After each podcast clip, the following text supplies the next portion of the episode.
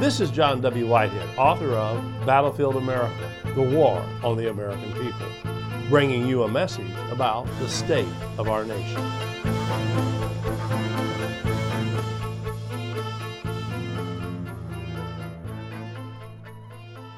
For good or bad, COVID 19 has changed the way we navigate the world. It's also redrawing the boundaries of our world and our freedoms and altering our so called reality faster than we can keep up. Owing in large part to the U.S. government's deep seated and in many cases top secret alliances with foreign nations and global corporations, it has become increasingly obvious that we have entered into a new world order, a global world order made up of international government agencies and corporations. This powerful international cabal, let's call it the global deep state, is just as real as the corporatized, militarized, industrialized American deep state, and it poses just as great a threat to our rights as individuals under the U.S. Constitution, if not greater. We've been inching closer to this global world order for the past several decades. But COVID 19, which has seen governmental and corporate interests become even more closely intertwined, has shifted this transformation into high gear. Fascism has become a global menace. It remains unclear whether the American deep state, a national security apparatus that holds sway even over the elected leaders notionally in charge of it, answers to the global deep state or whether the global deep state merely empowers the American deep state. However, there is no denying the extent to which they are inextricably and symbolically intertwined with the system. Consider the extent to which our lives and liberties are impacted by this international convergence of governmental and profit driven corporate interests in the surveillance state, the military industrial complex, the private prison industry, the intelligence sector, the security sector, the technology sector, the telecommunications sector, the transportation sector, the pharmaceutical industry, and most recently, by the pharmaceutical health sector. All these sectors are dominated by mega corporations operating on a global scale and working through government channels to increase their profit margins. The profit driven policies of these global corporate giants influence everything from legislative policies to economics to environmental issues to medical care. The COVID 19 pandemic has propelled us into a whole new global frontier.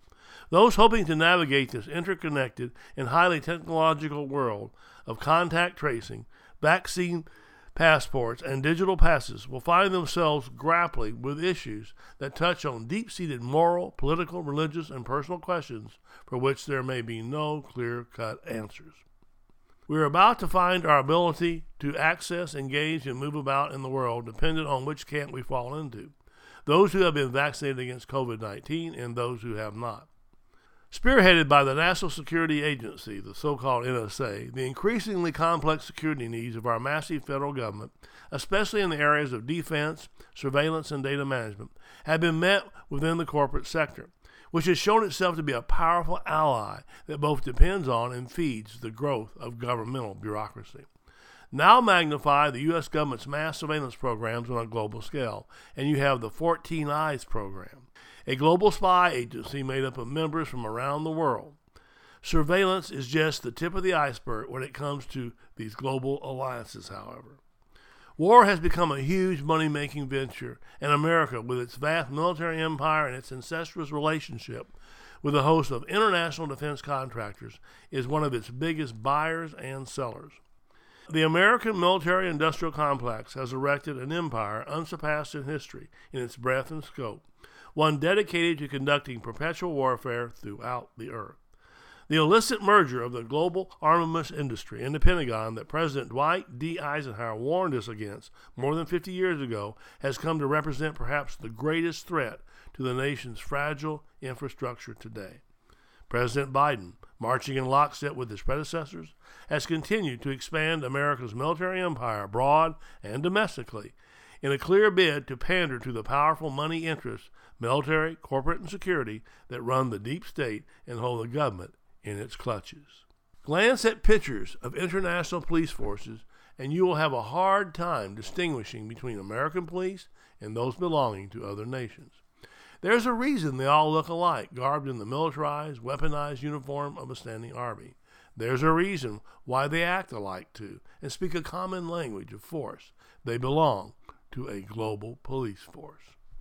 The idea of global policing is reinforced by the Strong Cities Network program, which trains local police agencies across America in how to identify, fight, and prevent so called extremism, as well as address intolerance within their communities using all the resources at their disposal.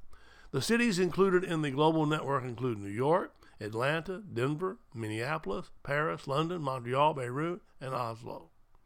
The objective is to have police identify, monitor, and deter individuals who exhibit, express, or engage in anything that could be construed as extremist.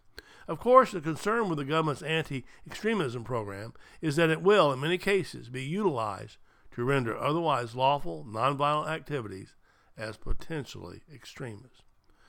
Are you starting to get the picture now? On almost every front, whether it's the war on drugs or the sale of weapons or regulating immigration or establishing prisons or advancing technology or fighting a pandemic, if there is a profit to be made and power to be amassed, you can bet that the government and its global partners have already struck a deal that puts the American people on the losing end of the bargain. Given the trajectory and dramatic expansion, globalization, and merger of governmental and corporate powers, we're not going to recognize this country 20 years from now. As I detail in my book, Battlefield America The War on the American People, it's taken less than a generation for our freedoms to be eroded and the global deep state structure to be erected expanded, and entrenched. Mark my words. The U.S. government will not save us from the chains of the global deep state. The Rutherford Institute is doing its part to push back against the police state and make the government play by the rules of the Constitution. But we can't fight these battles alone. To join the resistance, visit our website at www.rutherford.org and check out our library of thought provoking commentaries, legal resources, and so much more. Subscribe to our email alerts, and I will send you my weekly commentary, Rutherford Press alerts, and a weekly rundown of pertinent headlines and news articles to keep you apprised of the growing threats to our freedoms. And finally, if you are able, please consider making a tax deductible donation to the Rutherford Institute by again visiting us online at www.rutherford.org or donate using PayPal. Your donation allows the Rutherford Institute to push back against the government's power grabs, corruption, and ongoing assaults on the Constitution. Together, we can make America free again.